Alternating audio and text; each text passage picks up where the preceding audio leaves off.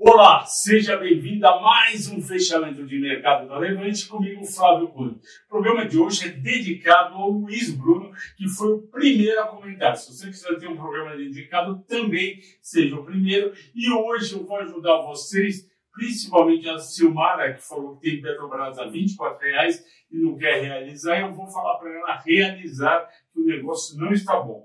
Vamos primeiro ao Ibovespa, ele operou quase todo dia em queda e fechou 1,97, quase 2% de baixa, 118,885 mil pontos e com volume de 34 bilhões e meio. Isso me preocupou e preocupou por quê?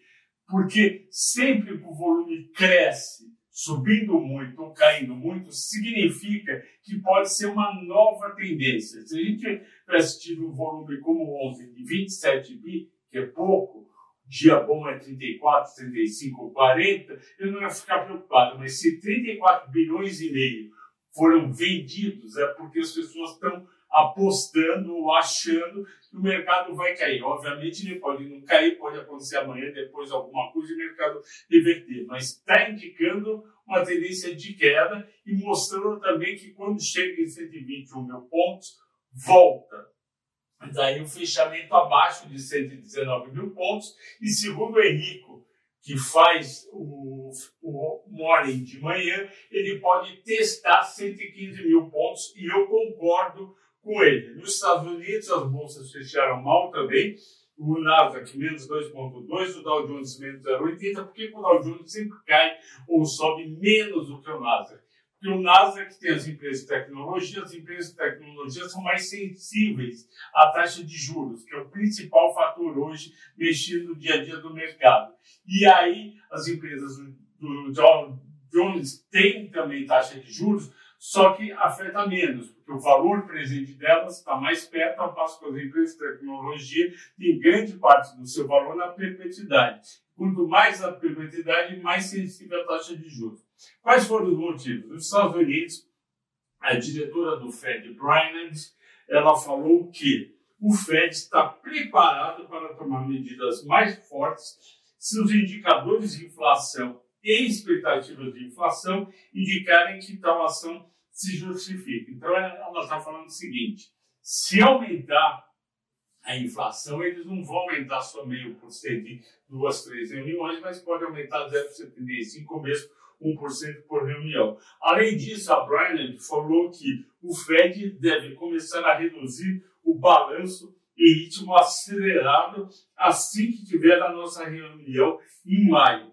Para todo mundo ficar na mesma página e entender, juros mais altos nos Estados Unidos e no Brasil também significa maior custo financeiro das empresas, portanto, lucro menor, significa maior custo para para as famílias, para os consumidores comprarem alguma coisa, portanto eles vão comprar menos, e com isso a tendência é que o crescimento econômico dos Estados Unidos diminua nos próximos anos. Segundo ponto, reduzir o balanço.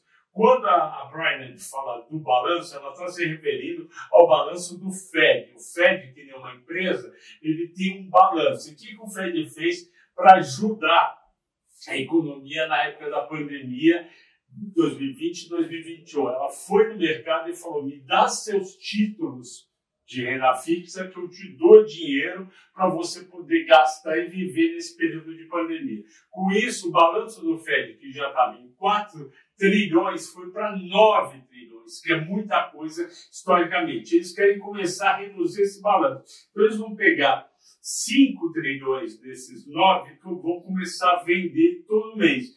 Quando eles venderem os títulos para as pessoas, para as empresas, para os bancos, vai estar indo dinheiro para o Fed, vai estar tirando dinheiro da economia, menos dinheiro circulando da economia, a economia cresce muito, ok? Então todo mundo entendeu agora qual era o recado da Bryant. No Brasil, pesou sobre o índice várias coisas. Primeiro, a Petrobras, que recuou, e essa situação que está acontecendo na Petrobras é ridícula.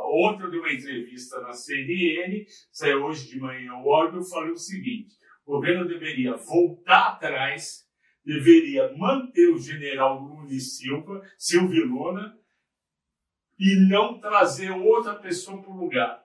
Porque porque o Silvio Luna já está lá e está fazendo um ótimo trabalho, que aliás é uma continuação do trabalho do Castelo Branco, que é uma continuação do trabalho do Pedro Parente, que tomou posse na Petrobras em 2016 com o Temer e tirou a Petrobras daquela situação horrível que a Dilma e o PT puseram a companhia com uma dívida gigante que poderia não ser paga. O que eles fizeram? Investiram mais em exploração e produção, porque dá mais dinheiro, venderam ativos que não eram essenciais, como por exemplo a BR Distribuidora aqui hoje chama Vibra, e reduziram o endividamento com os investimentos. Com isso, a companhia ficou mais saudável, as ações foram de R$ reais na época que começou a falar do impeachment da Dilma, até agora 30 e poucos reais. Então, tá ruim a situação da Petrobras. Quem que vai comprar hoje Petrobras a mais de 30 reais, com chance do petróleo cair, porque já subiu bastante, com chance do Lula ser eleito, e que nem ele falou num anúncio na TV essa semana, na verdade no sábado na televisão, que ele ia brasileirar o preço dos combustíveis, quer dizer, reduzir. Então, se o mar aí, vocês que eventualmente tenham o Petrobras na carteira, a minha recomendação é vender as ações da Petrobras e comprar outras ações ou deixar em caixa e fazer seguindo o que o Henrique é, previu, olhando o gráfico, esperar o mercado chegar a 115 mil pontos e depois me perguntar e perguntar para o Henrique o que comprar. Ok? Essa é a recomendação para quem tem Petrobras. No Brasil, por que o índice também caiu? Que pesou sobre o setor financeiro, bancos e outras companhias, caíram porque aumentou o risco do governo federal realmente impor um aumento na contribuição social sobre o lucro líquido, chamada CSLL. Ela faria isso para bancar o refis que o governo federal quer dar para os pequenos e microempreendedores. Aí estavam caindo dois, Bradesco 2,8, Banco do Brasil 2,6, Santander 2,2. E é uma pena, porque os bancos devem ter um bom resultado esse ano. Ah, a única dúvida em bancos é a parte de inadimplência. Já o dólar voltou hoje, tinha fechado 4,67 na sexta-feira, ontem caiu bastante, foi até 4,61 e hoje voltou a subir para 4,66. Motivo, o discurso da Biden dos Estados Unidos, que fez os juros dos 10 anos, dos títulos de 10 anos americanos subirem de 2,40 para 2,55 hoje nos Estados Unidos, e com isso fortaleceu o dólar frente a todas as moedas do mundo, principalmente moedas fortes e emergentes. Por isso que subiu aqui. Vamos agora aos destaques das ações, os positivos. Subiu o Multiplan 2%, porque a Multiplan divulgou que ela vendeu no primeiro trimestre, os shoppings que ela que ela opera vendeu mais do que em 2019. Então as ações subiram e devem subir as outras ações também. A gente está com uma preferência agora, vocês sabem, por BR Malls, porque tem a chance da Alliance acionar e aumentar a oferta que está fazendo. 3R 1.4, CBC 1.3, Minerva 1.2. Eu não sei por que sobe tanto Minerva e não tem subido JBS tanto. E Marfrig eu desconfio que está entrando algum acionista grande montando posição em Minerva, porque não é possível que a ação sobe a 6, 7 pregões sem parar. E a Vivo 1.1. Destaques negativos. É, como sempre, o Banco Inter, ou 8,9 de queda, a Qualicorp 7,3, parece até um déjà vu, porque eu falei das maiores quedas Inter e Qualicorp ontem, a Local Web também, Americanas com menos 6, a Melius Caixa com menos 5,7. Por que caiu hoje bastante varejistas, construtoras, empresas de tecnologia? Tecnologia para os Estados Unidos. Varejista e construtora, porque o juro futuro no Brasil subiu. O grande risco esse mês no Brasil, acho que eu já falei ontem, é que a inflação venha a de março maior do que esperado, vai subir juro futuro e vai pressionar o Banco do Brasil, desculpe, vai pressionar o Banco Central aumentar mais os juros em maio. Destaque dos assinantes da Levante. vocês pediram para eu falar de Via. Por que Via cai?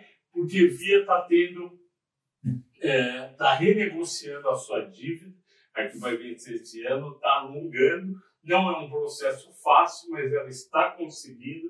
Quando os acionistas, quando, os acionistas não, quando investidores leem isso no jornal no café da manhã, perde a vontade de comprar e alguns até vendem. É isso que eu tinha que falar para todos. Muito obrigado, boa noite, bons negócios até amanhã. thank you